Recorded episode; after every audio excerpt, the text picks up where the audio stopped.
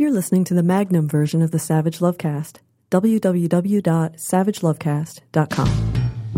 If you're stuck in a relationship quandary, or if you're looking for sexual harmony,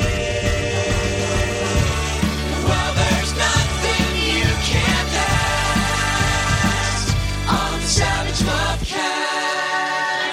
Lovecast. Here's the question gay men all over America were not asking each other and their friends on Monday morning last week. Are you a Jeff, a Curtis, a Pratt, or a Tom?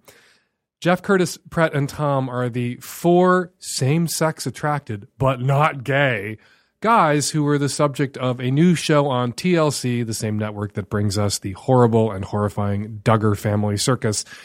Uh, the four guys who are same sex attracted, not gay, in the show, My Husband's Not Gay. These are guys who, some of them had had boyfriends, some of them obviously have had gay sex if they've had boyfriends, uh, who are now married to women because they couldn't reconcile their faith in Mormon Jesus, they're all Mormons, with their sexuality. So one of the other had to go, and it wasn't the imaginary friends. It was the gay. So these are guys who acknowledge that they are same sex attracted. They struggle against their same sex attractions, and they are part of the same sex attracted community, they say. And their wives uh, are married to them. And their wives insist that their husbands are not gay, and they insist that they are attracted to their wives. As one wife put it on this very, very depressing and stupid and silly and shitty show, he chose me over all the other women in the world and all the other men. None of these men entertained for a moment the, the possibility that it might be bisexual. And if you watched the show, uh, which I wasn't able to do before last week's show, so this is why my commentary is a week late, uh, your gaydar was pinging so hard. Um, my gaydar was pinging so hard, I thought I had a migraine after a while. My ears were ringing right out of my fucking head. These guys are gay. And they make this distinction between gay, which is an identity, and same sex attracted, which is their identity. They identify as same sex attracted, as a part of the same sex attracted community, but not gay. Whereas gay is same sex attracted and same sex attracted is gay. Sorry, sorry to break that to you. Jeff Curtis, Pratt, and Tom. But if someone were to ask me if I was a Jeff, a Curtis, a Pratt, or a Tom, I would have to go with Tom. Tom is the single one. Tom is the guy who has not yet conned some nice Mormon lady into allowing him to put his dick inside her and move it back and forth while he thinks about dudes. And the show is sort of built around getting Tom a date with a nice Mormon lady who might think about marrying him despite his thirst for cock. And Tom points to the fact that he has no dress sense as evidence that he's not, you know, really gay. Can't be gay identified because he can't dress himself. Uh, but the one gay trait he does have, though, uh, is an, a deep and abiding love of Broadway musicals, which I share. Tom, you're gay like me. I have no dress sense. My husband, who is not not gay, has to dress me. And then I sit around the house in the clothes Terry picks out for me and listen to Broadway show tunes. It's you can do it. You know, you can be the no dress sense Broadway show tunes fag. I do it. The show is a creepy fucking advertisement for the ex gay community and, and a new iteration, sort of a new mutation on this whole ex gay thing. Because when you watch this show, here are all these ex gay guys who describe themselves as still same sex attracted, but they are in the ex gay camp, theoretically. Some of them used to have boyfriends and now they have wives and they have children. And what's clear from this show is you can get a gay guy, because Jesus, to stop having sex with other men and to not identify as gay, not to describe himself as gay anymore, but he's still going to be attracted to guys. He is still going to be same sex attracted. That that does not go away. That Jesus will not cure that for you. And these guys on this show, they spend, it seems, every waking moment of the day struggling against their same sex attractions, struggling against their desire for gay sex. Which is crazy. You know, watching the show, I was so relieved that I'm actually, uh, I- I've allowed myself to be gay because there are whole sort of, there are hours and hours in the day, every day, where I'm not thinking about gay sex because I had some earlier. And that's really the quickest way to sort of move past your same sex desires is to have some same sex action. Because then you don't spend all day long thinking about it. These guys, their, their entire identities, They hang out only with other same sex attracted guys. They have a same sex attracted prayer group where they study the Mormon Bible. They have same sex attracted outings where they go camping, just them. Camping without the wives. Camping. I'd like some night vision goggle footage of that tent. But anyway, we have been hearing about ex gays for a long time. We have heard from the religious right, from the Peter LaBarberas, from the Tony Perkinses, from the Mike Huckabees, that change is possible. That was the slogan of Exodus International. Change is possible. That faith in God can change your sexual orientation. Nobody has to be gay. That was another one of their bullshit slogans. And you watch this show, and they, they're losing that. Exodus closed down. The head of Exodus admitted that he was still gay and although married, and he hadn't changed, and he hadn't really seen anybody change, and it doesn't work. Reparative therapy doesn't work. Nobody changes. Guys just learn to stop having gay sex, right? And to maybe use a woman as a human fleshlight and masturbate inside her while they think about other dudes that they'd rather be having sex with. And apparently, after watching My Husband's Not Gay, there are some women who will sign up for this treatment. There are some women who are raising their hands saying, Yes, yes, I will be your Mormon wife fleshlight. But the guys are still gay.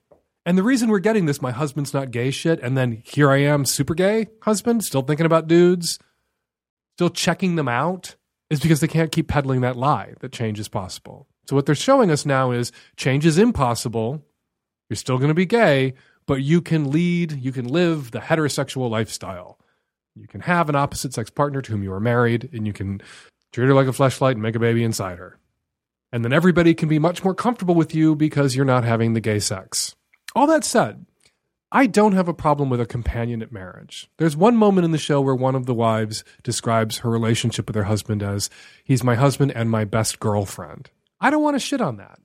She clearly likes him, maybe even loves him. I don't think, as I've said a million times on this show, I don't think a marriage has to have sexual passion at its core to be legitimate or loving or valid or worthy of our respect.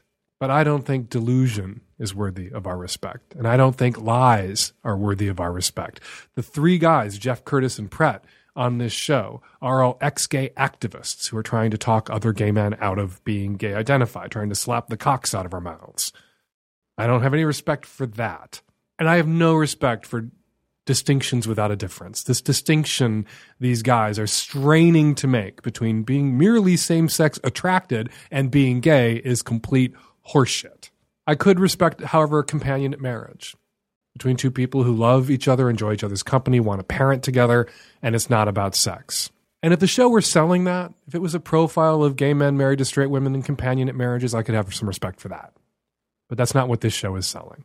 This show is selling deceit, self deception, lies, indoctrination, hang ups, and bullshit. The world has seen enough ex gays come out as ex ex gays that they can't sell this shit anymore. They can't even sell it to evangelical Christians anymore. They can't even sell it to Mormon bishops anymore. This idea that somebody who is gay can be changed, that God works little miracles and flips that switch in your brain. Nobody's buying it. And so what we get now is, oh, of course you are still same sex attracted. You will struggle against that all your life. But you should meet one woman that you can pretend that you're attracted to, that you can con into believing that you're attracted to, and stop living as an openly gay person. And certainly don't ever get into a gay relationship where when we see you together, we have to picture what you two do in bed together. And I guess that's progress, right? Because they pretended to believe that ex gay shit for a long time. And a lot of ex gays pretended to believe it for a long time. But we've seen too many ex gay poster boys, including Jonathan Paulk, who was on the cover of Newsweek as the ex gay poster boy come back out as gay gay, as always gay, as never ex gayed. What we get now is this new tack. Oh, of course you're still gay, but that doesn't mean you have to be gay. And that's a kind of progress. So I, for one, am looking forward to this going to series, which it probably will because so many of us hate watched it. I, for one, am looking forward to spending more time with Jeff, Curtis, Pratt, and Tom. I am anxious for America to spend more time with Jeff, Curtis, Pratt, and Tom. Because when you watch that show, what you come away with is that lady's husband is gay, That lady is a fool. And it would be better for everyone involved if those guys could just let themselves be who they are. And now your calls. Dan, I'm a 24 year old female straight. I just thought I would have fixed this problem by now. I've never had an orgasm, and I've had amazing sex with guys I've loved. I've used different vibrators. Like I've fingered myself. I feel like I've freaking done everything, and it still just hasn't happened. Sometimes I'll be having sex and they'll be really good, and I'll feel like a build, and it just like goes away after a while. And I don't know what to do. My most recent boyfriend was cool about it, but like sometimes guys get hung up about the fact that they can't get me off. Honestly, I don't even care about that at this point. I just want to have a fucking orgasm. If you're a regular listener and you say you've been listening for a long time, you are familiar with the voice and the work of Dr. Debbie Herbenick. She's a researcher and prof at Indiana University and the Kinsey Institute. She's written great books like Because It Feels Good, A Woman's Guide to Sexual Pleasure and Satisfaction, and Read My Lips, A Complete Guide to the Vagina and Vulva. My first recommendation would be to pick up those books. My second recommendation would be to dump any guy who makes your orgasms about him that it's a referendum on his skills and da da da da. It's we we encourage straight guys and bi guys to be invested in her pleasure, right? That they should want to get you off. We can't on the one hand slam guys who don't give a shit whether the women they're with come or not, and on the other hand, you know, blow up at guys who seem overly invested in it. We want them invested in it, just not overly invested in it, I guess. So you say to them like I've never quite gotten there. Sex feels really great. I love this. I want to do this. It's really intensely pleasurable. But if you're waiting for kapow and that doesn't happen for me yet, right now, but it's not about you. Let's do this. This is about me too. And let's do this. And he has to take that for an answer and chill the fuck out because performance anxiety, pressure, stress, none of those things added to your current circumstance are going to get you to orgasm. Having spoken to many, many women who were in your shoes, note the past tense there, were in your shoes, I would advise you to chill the fuck out and take a deep breath and continue to explore and enjoy and wait. This is contested now, but the, the trope used to be that men hit their sexual peak as teenagers and women as uh, adults, men at 15, women at 30. Uh, and a lot of people say that that's not true or wasn't true for them. But I think there's some truth to that. And I think one of the pieces of evidence that points to that truth is a lot of young women who are not orgasmic as teenagers and in their early 20s. By their mid to late 20s, things start to kick into gear. And I think that has something to do with sexual peak. So the fact that you are engaged and enjoying sex at 23, 24 uh, is a good sign. And maybe you're going to be one of those women who everything finally falls into place. Those neural pathways all get carved and you start coming at 28. And you say that you've used vibrators, you say that you've fingered yourself, you say that you've masturbated. Boys often will masturbate for years before they climax, before they have their first orgasm. But a lot of young boys, young men, teenagers, even preteens will be playing with themselves and stroking and having it all feel good and da da da da for years before they have their first orgasm.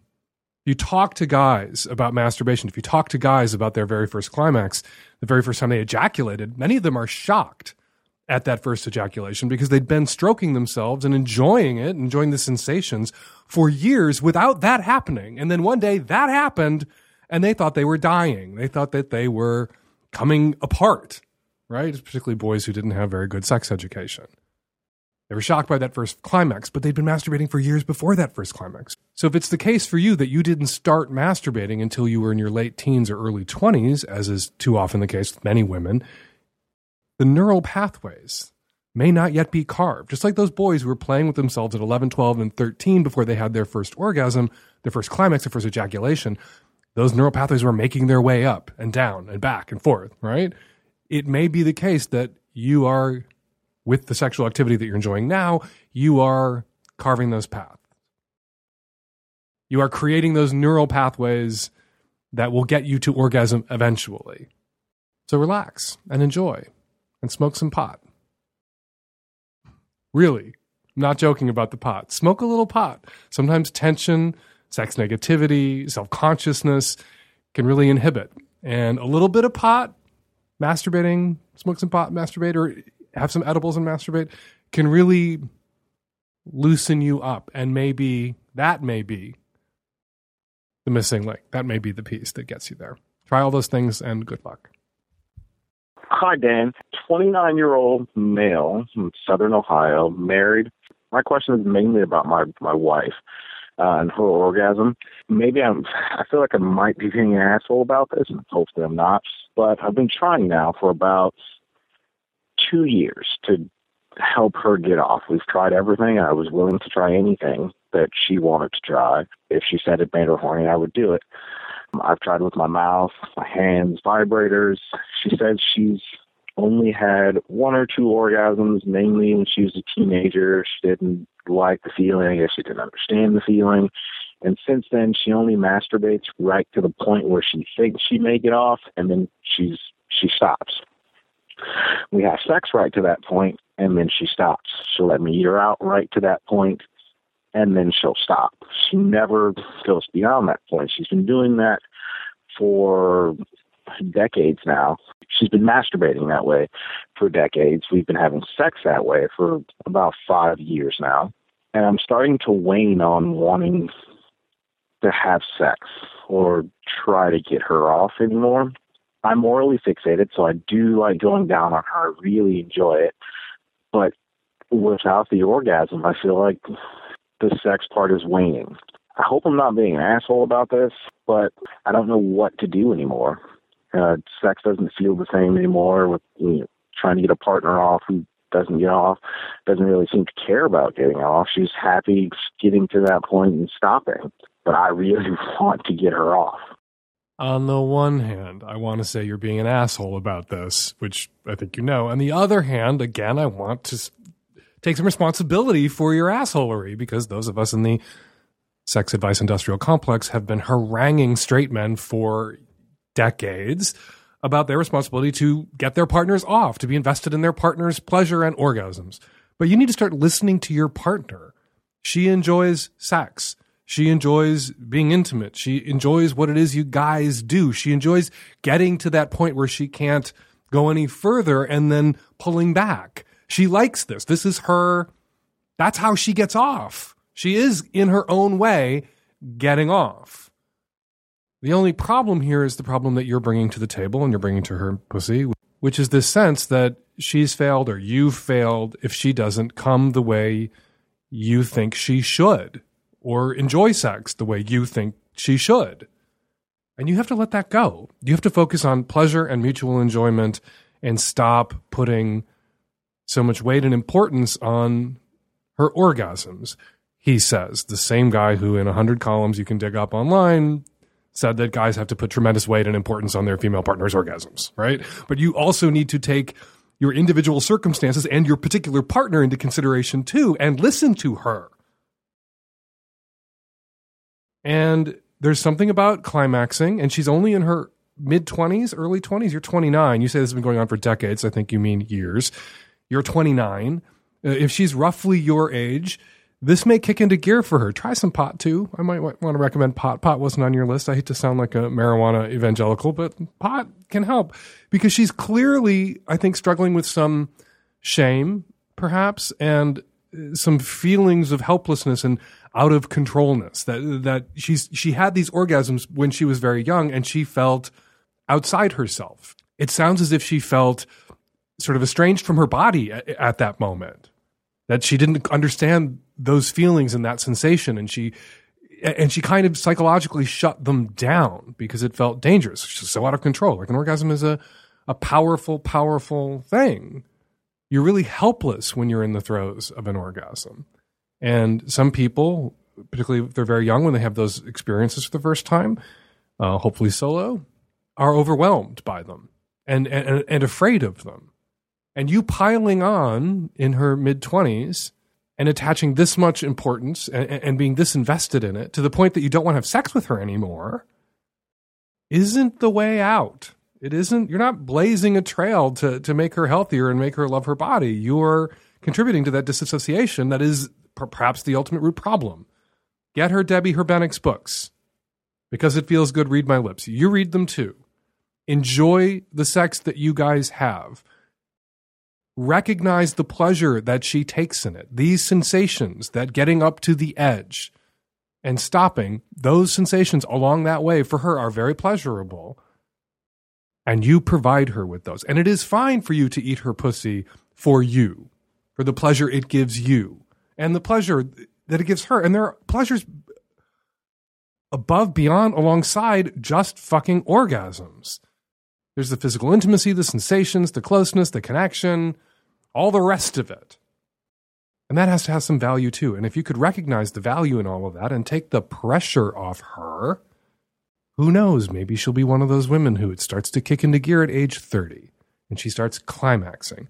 But she's not going to start climaxing at age 30 if you're pouting in the corner and not fucking her anymore because she's doing her own body wrong and doing sex wrong. She isn't. She's on a journey. She's on a path, just like you. She's discovered what works for her up to now, what works for her right now. Respect that, roll with it, go with it, get her these books, get some pot edibles, roll around, enjoy it, help her relax. And who knows what might happen. But even if it doesn't happen, she wants to fuck you. She enjoys sex. She's not fucking up your sex life, your marital sex life. You are. Knock it off, asshole. Hey, Dan, I'm a 37 year old man who's been, straight man, who's been married for 20 years this year. And I have a very active sex life with my wife. We get, uh, have sex about three to four times a week.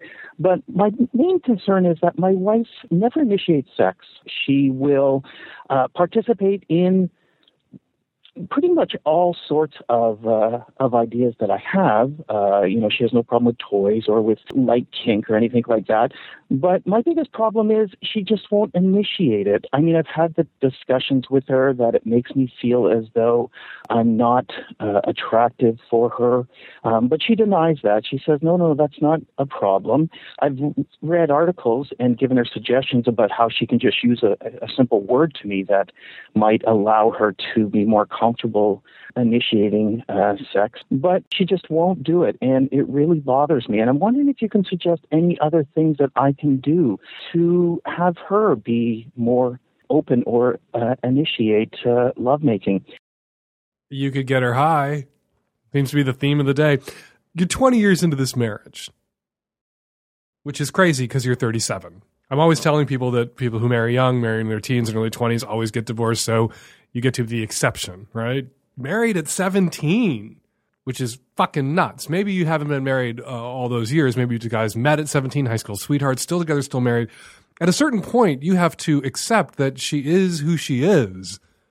If somebody doesn't initiate and can't initiate, and you know, a lot of sex shame gets heaped on women, and a lot of women walk through their relationships really kind of banged up and damaged, even if they've never been sexually assaulted, even if they've never been the victim of intimate partner violence. There's just so much slut shaming and pressure that that can really warp someone. It can really shut certain parts of them down. And maybe your wife has been shut down. The, the, the part of her that if she grew up in a different kind of world where she would feel free and breezy about asking for dick when she wants dick, maybe that would be there. But she grew up in a world where a woman who wants dick and asks for dick is going to be judged. And some people internalize that judgment, and maybe she's just really bottled up.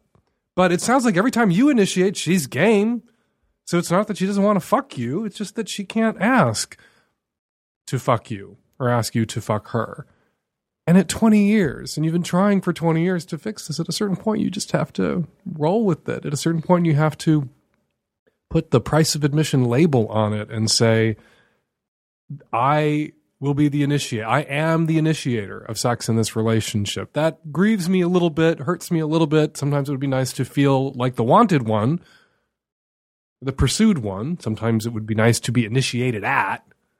But I love her. She loves me. The sex is good at 20 fucking years. That's the price of admission I'm willing to pay. I will be the instigator. I will be the initiator. The only other way around it is a conceit that would ruin it, where you go to her and say, I need you to initiate. So in 45 minutes, I'm going to go jump in the shower. You're going to initiate. And she will go, okay, but then you're initiating the initiation, which will ruin it because then you're still the initiator. So, better, I think, to reconcile yourself to this thing that is unlikely to change unless you get her really, really high. And then who knows? Hi, Dan. Um, I'm a straight female. I'll be 25 next week. And my question is regarding my frustration and de- despair with my inability to achieve orgasm and my low sex drive generally. I certainly haven't experienced the kind of orgasm other women are having or described to me. So I'll briefly explain my background. I was a victim of sexual assault as a young teenager and then again in college, but I've done a lot of therapy to deal with it and try to have a healthy sexual relationship with myself. I tried using a vibrator, a basic egg one. I only attempted a couple times to no success. I really didn't know what I was doing and basically didn't do anything for me. I always thought, oh, when I'm with the right guy in a comfortable relationship, I'll be able to orgasm.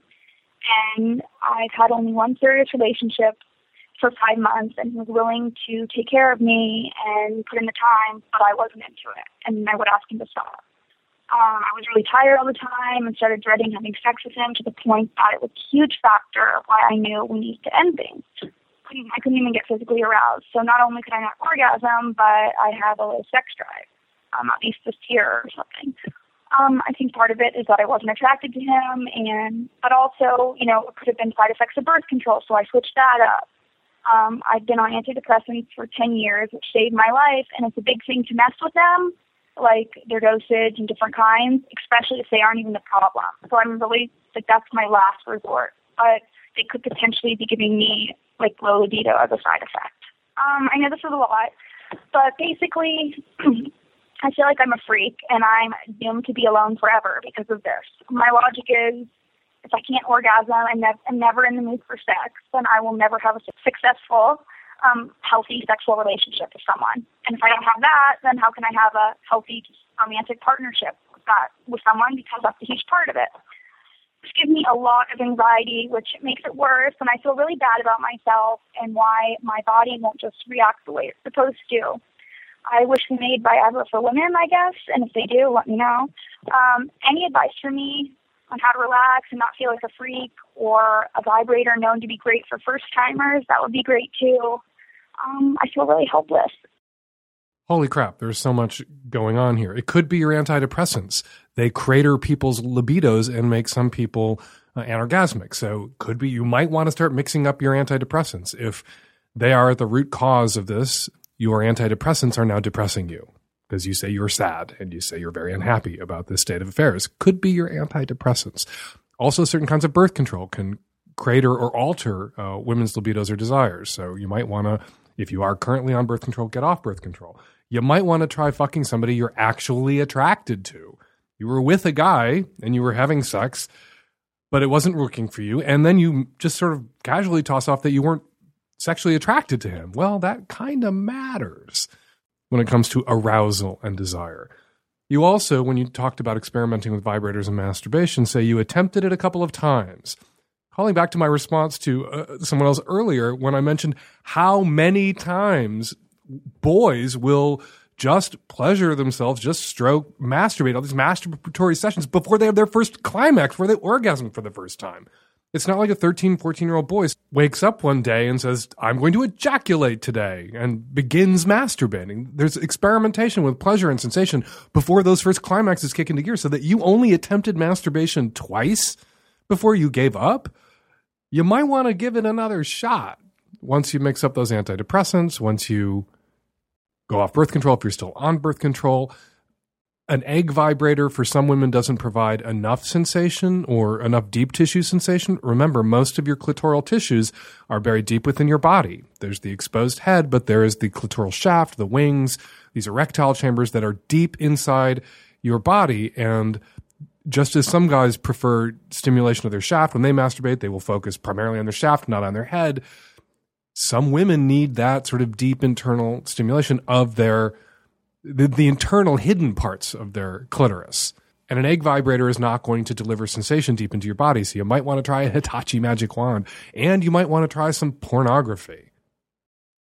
You might want to read some erotica. You might want to read widely and broadly because you never know what your erotic imagination is going to seize on. Sometimes you encounter a story or a circumstance or a piece of erotica and it speaks to you and awakens something in you. So if you haven't been looking, if you haven't been out there exposing yourself to different kinds of erotica, different kinds of uh, pornography, you may not have had that aha moment. Your libido may have not had that aha moment.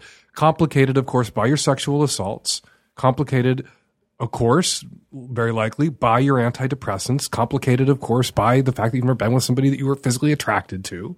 So you need to really go back to square one. You need to get that vibrator. You need to focus on the pleasure, focus on the sensation without timing yourself, without becoming tense about this rush to orgasm and just relax and enjoy and read and think dirty thoughts and see if you get there. But my hunch is that you're not going to be able to solve this problem unless you rejigger your antidepressants. You need to go to your doctor and you need to say that you are libidoless and anorgasmic and you think it may have something to do with these antidepressants and what does she think and it may be time to try a, a new antidepressant or a different dosage because while the antidepressants have done you a world of good and made you not depressed, this state of affairs, not enjoying sex, not having a libido, not being orgasmic, is making you depressed now.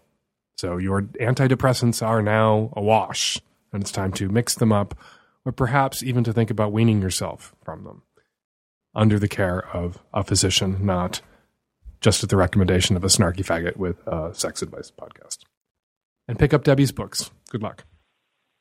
Hi, Dan. This is a 19 year old female, and I have a question about squirting.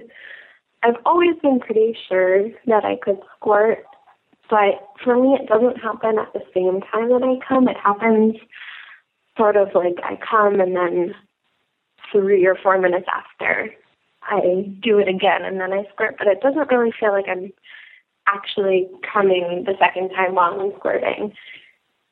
I want to introduce this as something that I do with my partner, but I'm not sure because I don't know if this is the actual way that it happens or I don't know, maybe I'm just peeing.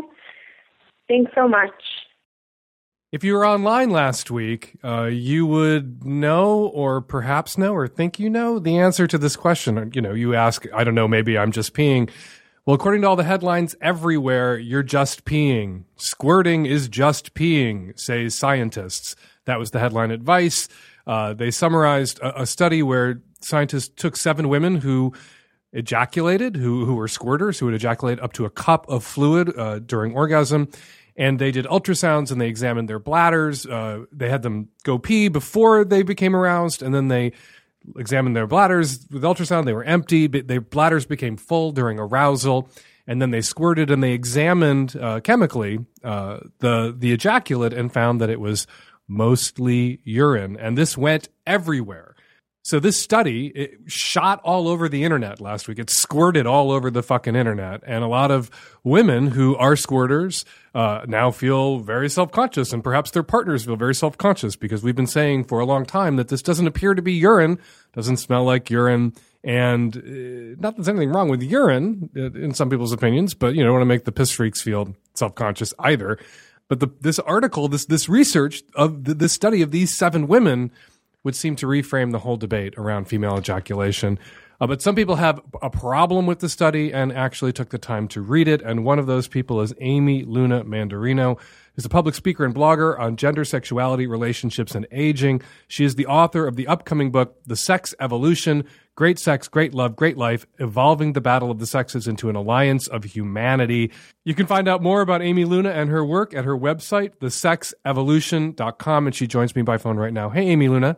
Hi, Dan. It's a pleasure to be here. Thanks for coming on the show. So, I read this study, and a couple of things uh, leapt out at me. Or, or just one thing that I thought was okay, so we've been talking about female ejaculate for a long time. I witnessed it with my own beady little brown eyes 20 years ago during a previous radio show. Um, and we've been talking about it for a long time. Have I? And we've been talking about it for a long time. And it, it, always occurred to me that you know if somebody becomes aroused and they gather up this fluid, it has to be gathered somewhere in in her body before it goes flying out. And perhaps, uh, you know, I read the study and thought maybe that would be the bladder would be the place that it would gather during arousal. Because they say these women emptied their bladders, became aroused, masturbated, came. So Mm-hmm. could that was my theory. And, and then I read your blog post, and so I wanted to have you on. You went there, but you also went somewhere else. Tell me your problem with this study and where you think they went wrong and why you think squirting is squirting, not peeing. Well, there's so many problems with this study and also the way that it was reported um, that it's hard to know where to begin. But the first thing to say is that this is not really news. This is old news. The idea that what women squirt is produced and uh, in the bladder and comes through the urethra, it, that research goes back to the 1980s. So this is just, we're, we're going over old territory here. The question that needs to be answered is how is it related to female sexuality? And you know what are women's personal experience of it and how does it contribute to their pleasure and their experience of sexuality. But one of the one of the things that we need to point out first of all is what is urine?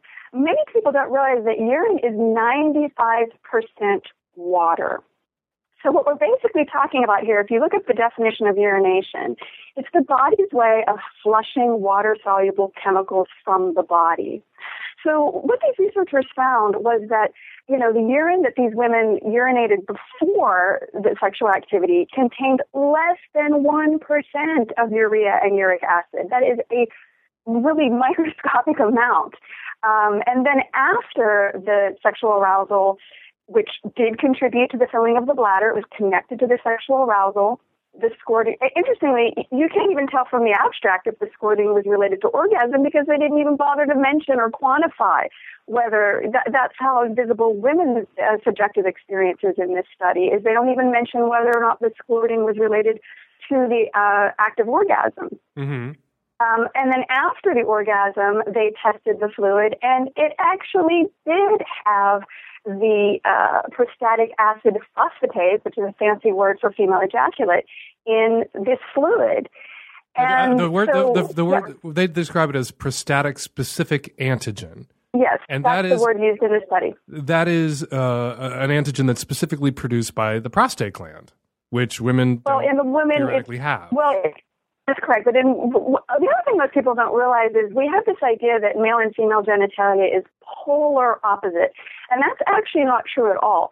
Male and female genitalia both come from the same seed parts in every fetus that then differentiates into male or female. I actually have a video of this, an animation on my website that people can go and check out that shows this development. Women actually have all the same parts that men do. We actually get double internal erections of the wish- wishbone shape of the clitoris. Mhm. So men have the prostate gland and women have the Skene's gland, which produces, you know, something similar to what men produce in their prostate, and that is the prostatic specific antigen, which is, you know, what is referred to as female ejaculate. So there's female ejaculate and then there's squirting. And the other problem with this, well, actually, the problem with the article that was posted on um, I Fucking Love Science is she said, hey, science has posed the question is this female ejaculate or is it adult bedwetting? Well, aside from the fact that adult bedwetting is a ridiculously shaming and infantile way to refer to a biological, physiological, sexual process that's natural, Mhm. it's a close-ended question. It's it's it's it's really really bad science to look at a study with a closed-ended question. It's either female ejaculate or it's pee. What if it's a third thing?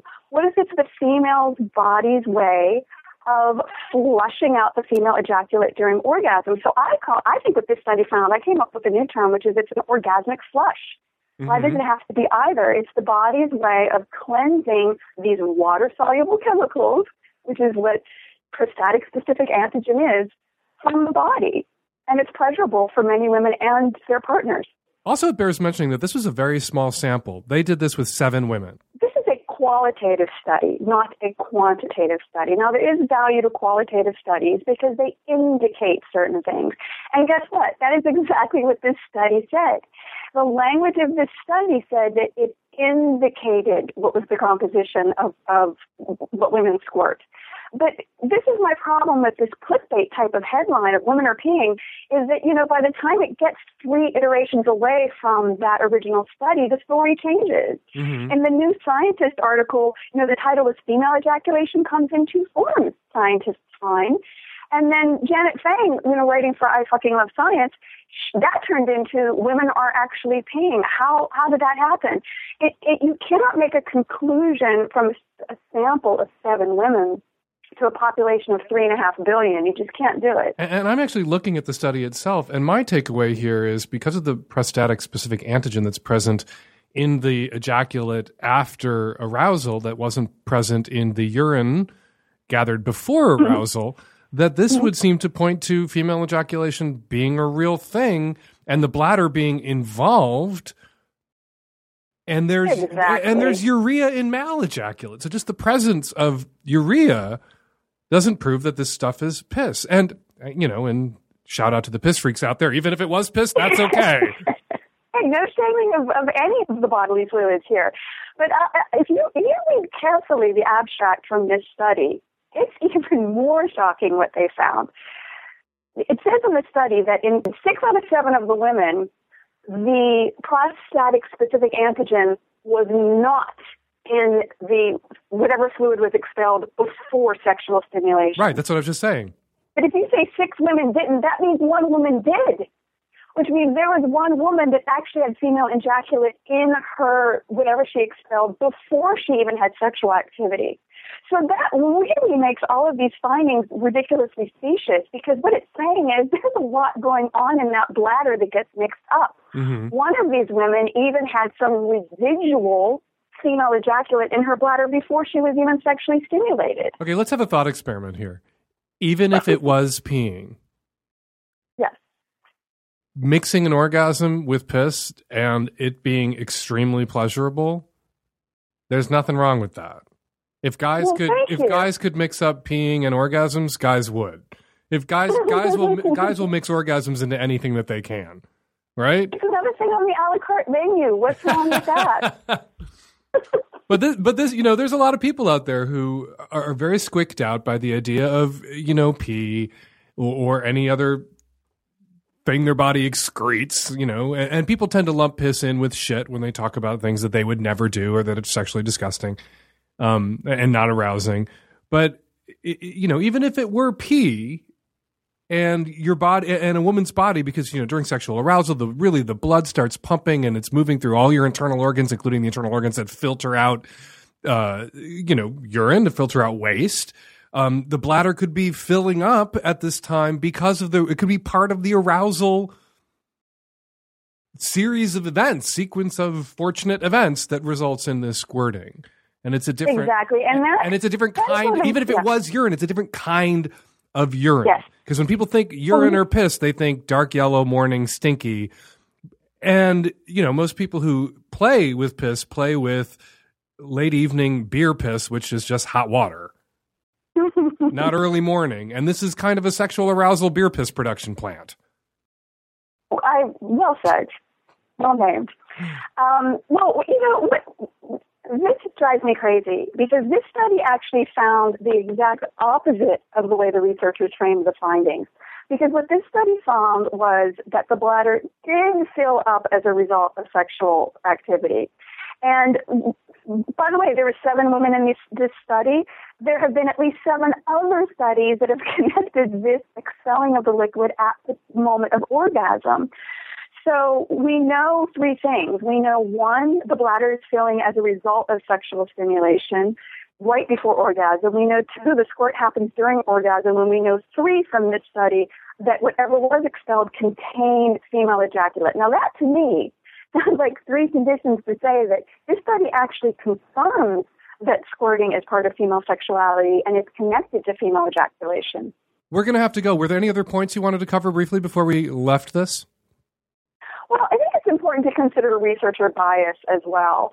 The head researcher of this study, Samuel Salama, I believe his name was, he's quoted in the New Scientist article as saying that it's his belief that all women can squirt, quote, if their partner knows what they're doing. And that just betrays a really terrible bias on the part of that researcher that women are passive uh, participants in their sexuality and that men give women orgasms. In my workshop, Creating Orgasm, I tell women no one gives you an orgasm, it's your orgasm. One of the reasons why women have trouble uh, having in, uh, orgasms during heterosexual intercourse is because it's taboo for the woman to stimulate herself using her partner's physiology.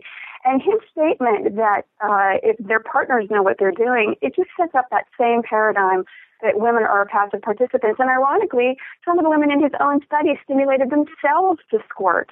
So he's not even accurately reporting on his own uh, observations. Amy Luna Mandarino. You can read more about her work, find out more about it at thesexevolution.com, and look for her book coming out soon The Sex Evolution Great Sex, Great Love, Great Life Evolving the Battle of the Sexes into an Alliance of Humanity. Thank you so much for jumping on the phone today, Amy Luna. Really appreciate it. Thank you, Dan. It was a pleasure.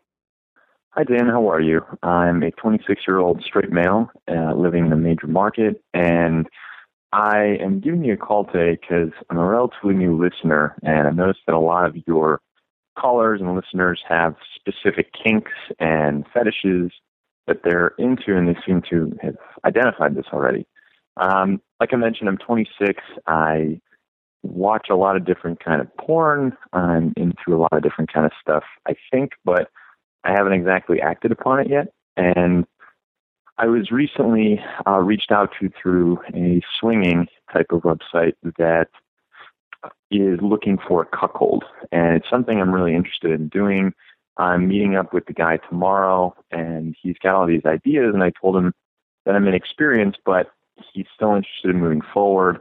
Uh, the wife looks great, but he wants to have a somewhat active role, uh, like opening her legs and masturbating during it. So it's something that actually really turns me on in theory, but I'm afraid that when I actually get into the situation that I'll be nervous and not perform or, you know, not, not like it. Wondering what your thoughts are on trying to identify new kinks and seeing what I might be into and how to handle this whole situation. A quick primer or primer on uh, terminology. The cuckold is the husband in this situation. You are the bull right? They are a cuckold. I'm the bull. Okay. You're the bull. They're the cuckold couple. He's the cuckold. You are the guy who is cuckolding him, but you're not a cuckold. If you're fucking some other guy's okay, wife in front of him, he's the cuckold. She's uh, the hot wife, and you are the bull, right? Correct. My advice to you is, you know, as you think about going into this, is to really talk to this couple. Have you met up with the guy yet? I'm meeting with them tonight. Oh wow, this is uh, fortuitous. So there's really a spectrum here to, to, cuckolding. For some people, there's like a real humiliation element and a lot of dirty talk, uh, putting down the husband and humiliating him in the moment. Um, there can be some male male contact that some cuckold couples want, where to humiliate the husband who is perhaps straight identified, he has to, jack, you know, masturbate you to get you hard to get to fuck her, or you know, clean her up and you up with his mouth afterwards you need to have a conversation with them about their expectations. That's at the far end. Like a lot of cuckolds don't want that, but some do. And you need to draw them out about what they're looking for in a bull, what they want from you performance wise. And then you need to lay out in front of them what you're comfortable with. And I think, you know, that first time meeting, the first time you get together with them to mess around, if you have performance anxiety, because you've never been in this certain situation before, it might be right. it might be a really good idea to just say, you know, that first time we mess around, I don't want to have sex. I just want to make out with your wife and roll around sure. and dirty talk. And then if every if it felt good, because I've never done this sort of thing before, we can make another date. Okay. That makes sense. And yeah, I I I only occasionally have performance issues, but it's it's more around being uh, uncomfortable with somebody. It takes me typically a couple times to warm up uh, to my partner or Tell, if, that's, if it's just somebody that I'm I'm fucking and that, that's and that's I totally think, reasonable and I think you lay that out for them. You don't you know I don't there's nothing wrong with you like I I it takes me some time to get really comfortable with with a new partner so I'd like to hook up a few times and mess around before we fuck and then I'll be right then I'll be awesome.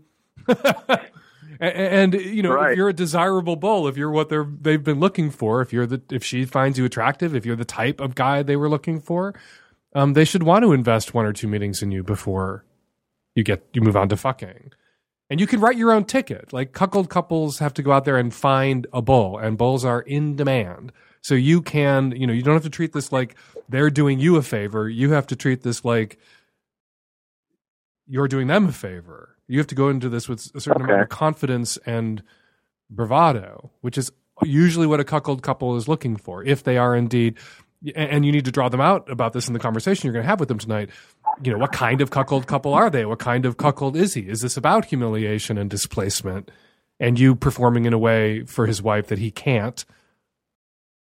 Right? Well, he has alluded to, yeah, I, definitely. And then he has alluded to, well, and by alluded, I mean we've explicitly been going back and forth in text messaging that he wants to spread her legs for me, and he want he, he's excited to watch me go inside of her. And Mm-hmm. and I asked him if he'd be masturbating, and he said, "Yeah, you know, I, I usually like to do that." And I said, "How much control do I have over the situation? Like, can I tell you what to do? Can I tell her what to do?" And he said, "You know, we should probably talk about it." Um, and I agree. I, I want I want her there. I want to make sure everything's 100% consensual, and that I have sort of my go ahead green light to do what I want. Um, but I want permission beforehand, and and it's just a touchy subject to talk about it. I've never done anything like that. Right. And you shouldn't have to do anything that you're not comfortable with either. And, you know, if you've never had, uh, you know, a male, male, uh, female three way, and you're a straight guy, that, you know, for some straight guys, that can be a little, uh, you know, squicky, the presence of another man. And so that may be something Right. that you, that you, that's going to take you some time to acclimate to or get used to or learn to enjoy in this context. So uh, it would be perfectly reasonable for you to say we should move toward you opening her legs for me, you uh, you know masturbating while this is happening. But I think maybe the first time, I think you should sit quietly in a chair and let me fuck your wife in front of you without you touching yourself or her. And if if you're the desirable bull and you are in that moment, for you to lay it out is here's what I'm comfortable with to start, and we can move toward you know your ideal situation once I'm you know more comfortable with your presence is perfectly reasonable. And if they balk at that, maybe you're you should move on and find a you know Not the desired bull. Yeah. right. Uh, uh, They're not the desired couple. If you if you if being the bull in a cuckold situation is something that you would like to do, there are other couples out there who will respect your limits and wishes and your process as you move towards more comfort with the presence of another dude in the room while you have sex with his wife. Awesome. That's a great idea. I would, you know, you meet with the guy tonight. I would encourage you to maybe go read a bunch of. There's a lot of cuckolding blogs out there, a lot of cuckolding porn out there. You don't have to, you know, you're not an actor and you don't have to play this role. But for an idea of usually what cuckold couples and cuckold husbands are fantasizing about, you know, who the bull is, you might want to do a little bit of reading without it creating a sense of performance anxiety because you know those are fantasy scenarios.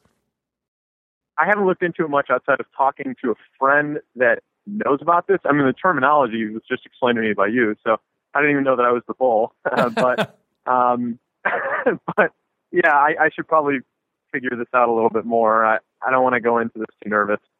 And if you're, you know, don't do that thing that sometimes people do when there's a sexual opportunity, the sexual adventure that's been, you know, presented to them that you know, they can have.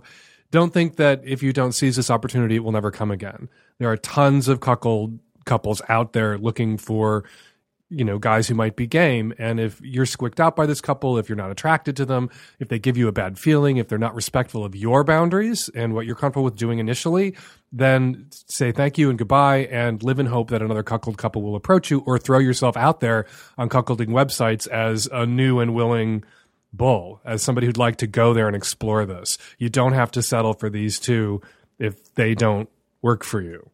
They're not the last cuckold couple in New York, I promise you. There are many. Okay. Well, thank you. Honestly, that that's very helpful. I appreciate it. Good luck, and give us a call back and let us know how it all turned out. The meeting, and if you get together, how that turned out too. We'd, I'm sure everyone would love to hear how this plays out. I will definitely give you a call and let you know, Dan. Thank you so much. Sure thing. Bye. Hi, Dan. I am a 30 year old female, been married for a couple of years, and I've been with my husband for eight years at this point.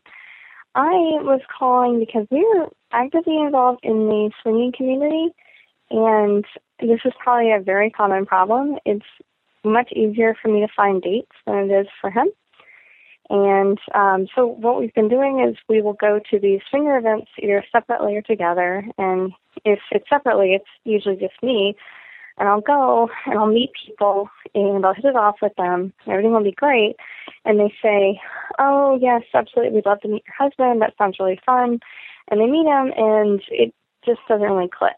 So I I don't know what it is. I think I mean it, it's taking a real hit on his self esteem. He, he I think he's worried that he doesn't live up to the standards of the swinging community. And I'll be honest, as a woman in the swinger community, the standards are not good. Um, it's rare for me to find men in our situation who I'm attracted to.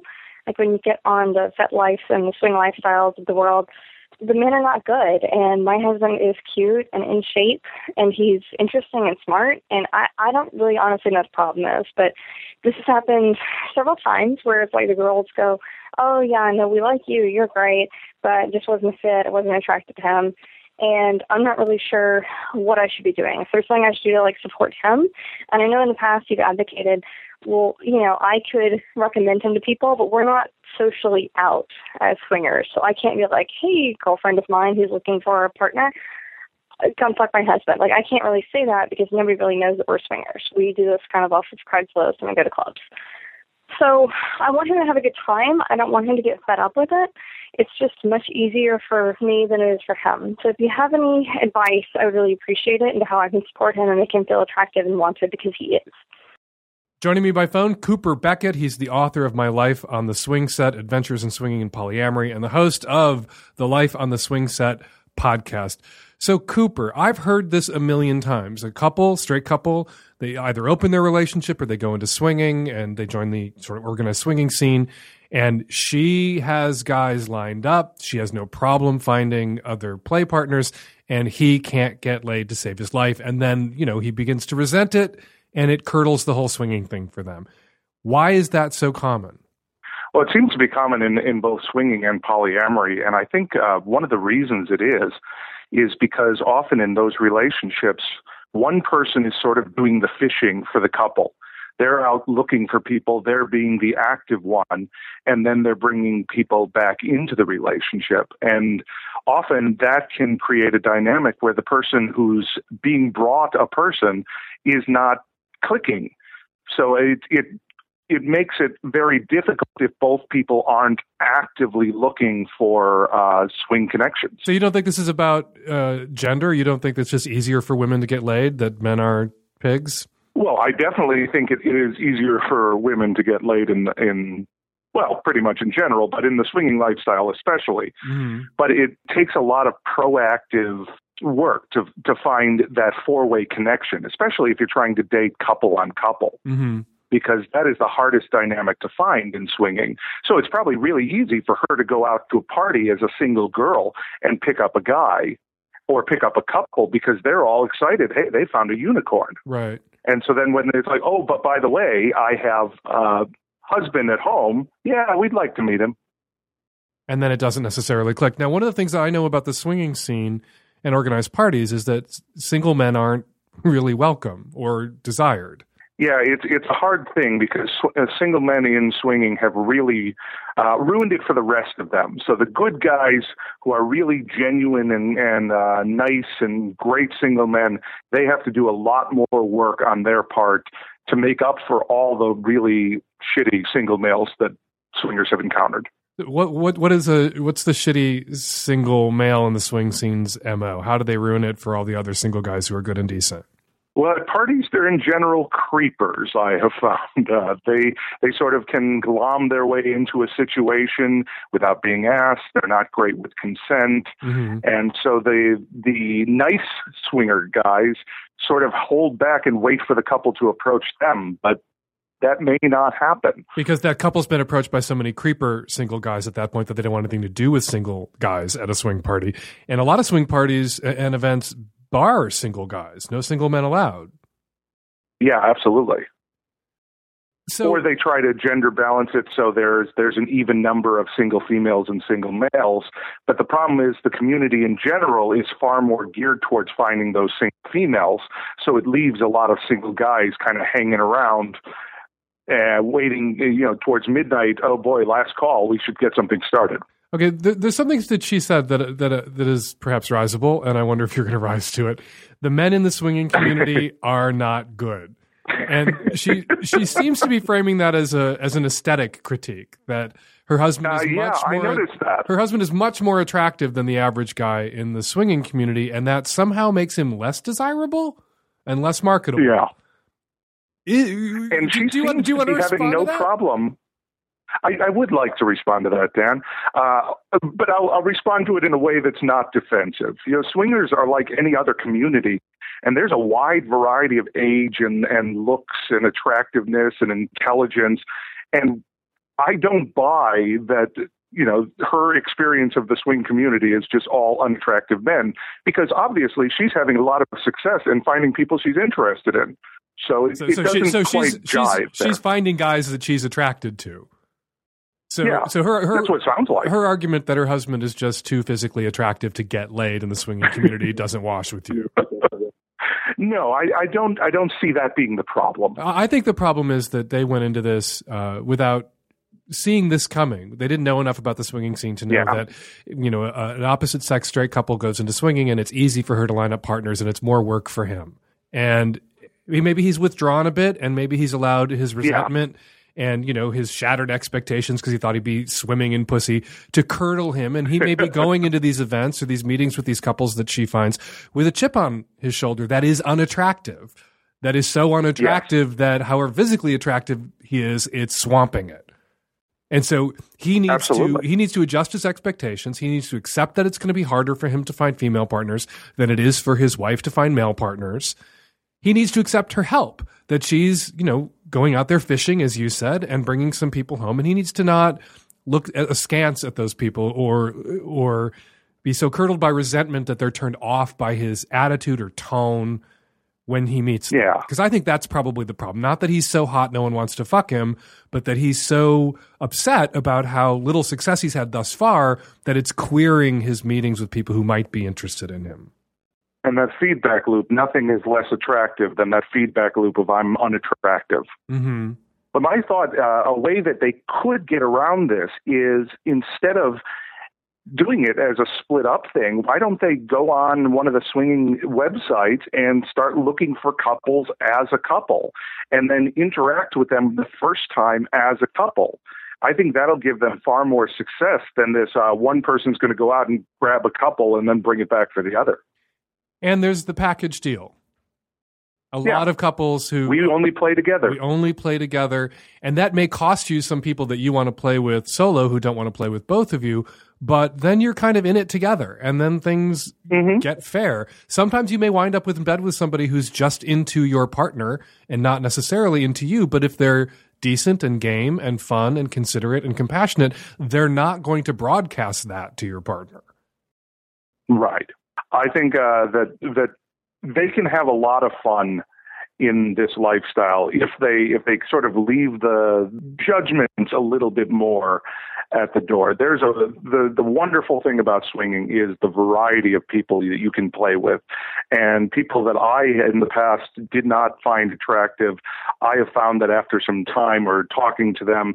My entire uh, perception of them has changed. But our practical advice are go out as a couple, adjust your Yes. expectations so you're not swamped with resentment because that's unattractive, and present yourselves as a package deal. Absolutely. Before we let you go, Cooper, how long have you been a swinger? I've been a swinger for about six years now. And how were you brought into it? Uh, it was it was a thing that my ex-wife and I did because we both got we got married young. We both had very little sexual experience, and we realized at the same time we both wanted to fuck other people. And we thought, well, there is something we can do about that. That's not cheating. So you're divorced now. Are you a single guy in the swing scene yourself? I, I am uh, I am currently pri- I have a primary partner, and I am we we date together and we date separately. So we sort of do free agent type swinging dating. Can we talk about a fear and I think a, a stereotype that a lot of people have about swinging that if you're a couple, a married couple, a long term couple, and you get involved in swinging, you're going to end up breaking up. And you and your wife got involved in swinging and then ended up getting divorced. Did it contribute? Well, and actually, that was uh, that's a funny thing because one of the things that swinging did for us was it opened up a whole lot of new communication and new awesome in our relationship. So it gave us probably four four or five more years than we would have had otherwise. Mm-hmm. And the only problem was once the new and exciting parts of swinging started to mellow a little bit, we realized that all those same problems that we were having before swinging were still there. So I don't attribute our divorce at all to non-monogamy. It, it was just the same kind of relationship stuff that everybody has. Are you and your wife on good terms? Your ex-wife on good terms, though? We are. Did would you say that swinging helped create that amicable divorce in a way? Did it did it make the the parting easier? Yeah, we because we learned how to talk about our issues more and because we were close to a lot of other people, we had a wonderful support structure as we were going through the horrendous process that is a divorce and the divorce is awful even if you're on good terms. Cooper Beckett, he's the author of My Life on the Swing Set Adventures in Swinging and Polyamory, and he is the host of Life on the Swing Set, a podcast. You can find it at lifeontheswingset.com. Any final thoughts, Cooper, before we let you go? I recommend that everybody who's opening up to try and trying non monogamy just give it a good, relaxed try. The less expectations you have, the more fun you have. Thanks for jumping on the phone today, Cooper. Really appreciate it. My pleasure. Hey, Dan. Okay, so I'm gay, mid 30s. Been with my husband 11 years. We've been married five of those. And for the last three years, we've had two foster kids living with us. It's been a wonderful experience. We hope to be able to adopt them very soon. But a couple days before Christmas, we got word that their older sister had been placed in the system and needed a home placement. So we opened our home to her, and she is lovely, lovely in all the all the ways that matter. Very smart, very sharp, beautiful, well mannered, soft spoken, really good for her brothers. It's all going really well, except there's this one giant looming issue, and that is that she came to us, and after a little bit of probing, we realized that she has a boyfriend with whom she has been having unsafe sex um, for quite some time. And of course, she desperately wants to see this boyfriend and continue to see this boyfriend. Uh, or I should say that she's nearly 16. She turned 16 in a couple of weeks. We're in a really goofy position because, you know, her placement with us is, you know, potentially in jeopardy should we step outside of, you know, any rules or regulations that might exist within the foster care system. But we want to, you know, obviously be very sex positive with her but she is just barely 16 and has not demonstrated, you know, a very mature attitude about sex up until up until now, considering that she's been having, you know, very unsafe sex. Um, we did take her to Planned Parenthood, got, all the testing done. Hopefully, we've gotten her some of the education that she needs, and we've had a very open and very straightforward dialogue about this. And ultimately, it's come down to there's a lot of pressure from the boyfriend for her to have sex with him. She probably has been doing so largely because she's felt pressured but she wants to be able to continue to have sex, she says, and she and she wants to be able to do it at our house. But this girl, she's only been with us a couple of weeks. You know, so ultimately I think we've bought ourselves a certain amount of time. I think we've made it very clear that, you know, her placement could potentially be in jeopardy and that, you know, we're just getting to know her and it's just not something that we can really um can really move on at this moment. But at a certain point we really just have to make a decision about whether or not we're comfortable with her having sex at our house. You know, personally, I, you know, I um, when I was 16, you better believe that I was having sex all over the place and places that were not very safe. And it sure as heck would have been better if I had a, a safe place, a safer place to have sex. But it, I just don't really know. I should also say that the department, you know, DCFS, has no good answers on this. You better believe they've got very, very firm alcohol policies, drug policies. But when it comes to sex with consenting minors, they just don't have any good guidelines. So I can really use um, your opinion here. I'm getting opinions left and right, but I'd love to have one from Dan Savage. There's a fascinating book called Not Under My Roof Parents, Teens, and the Culture of Sex by Amy Schalet. And one of the interesting things she unpacks is uh, researchers went to 32 American parents and asked them if they would let their teenager have their boyfriend or girlfriend spend the night in their house, their teenager have a sleepover with their romantic partner. And 29 of these 32 American parents said, no fucking way. But when they put the same question to parents in Holland, to Dutch parents, the exact reverse. The vast majority said yes, they would let their teenage son or daughter have uh, a romantic partner spend the night in their home.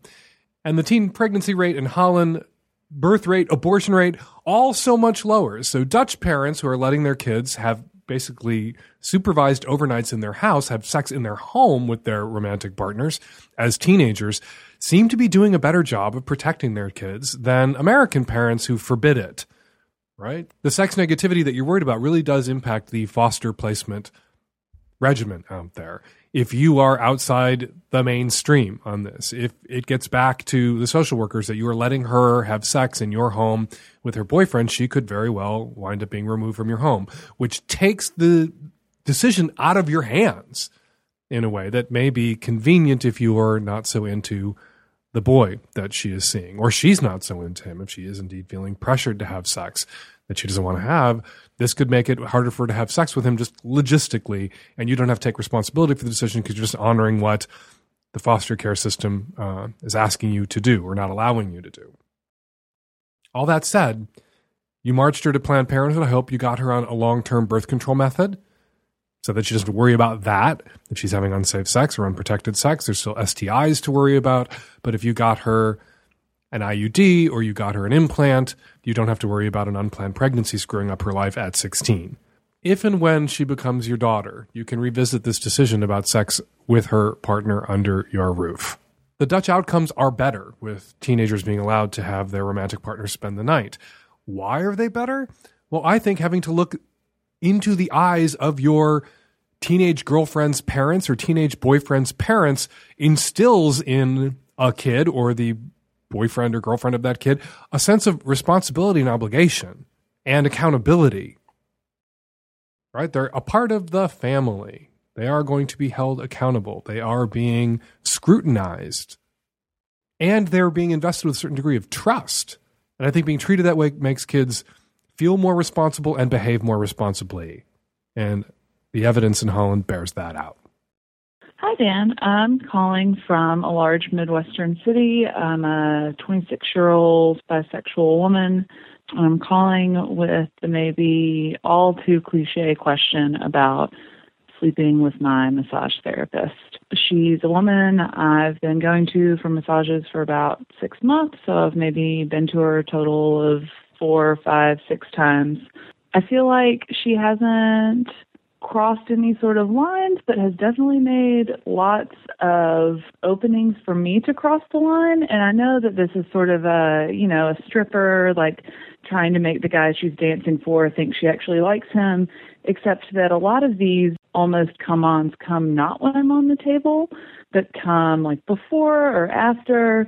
There have been, you know, like almost invitations to hang out or sort of like looking for invitations to hang out.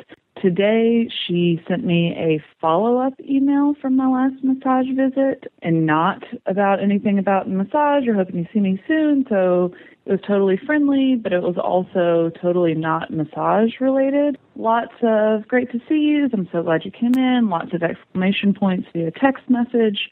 And so I'm wondering what to do. I'm interested in sleeping with her, but not in dating her, and also not paying for it. And also, primarily, like she's a great massage therapist, and I'd prefer to keep her as a massage therapist more than I would prefer to sleep with her. So, just wondering about your thoughts, or if you're laughing at me for basically doing what a dude does at a strip club and thinking with his dick. I'm not laughing at you for doing like a dude does and thinking with your dick. I'm laughing at you for doing like a lesbian does and wringing your hands and hesitating. If you want to hit on her, you should hit on her. If you want to ask her out, you should ask her out.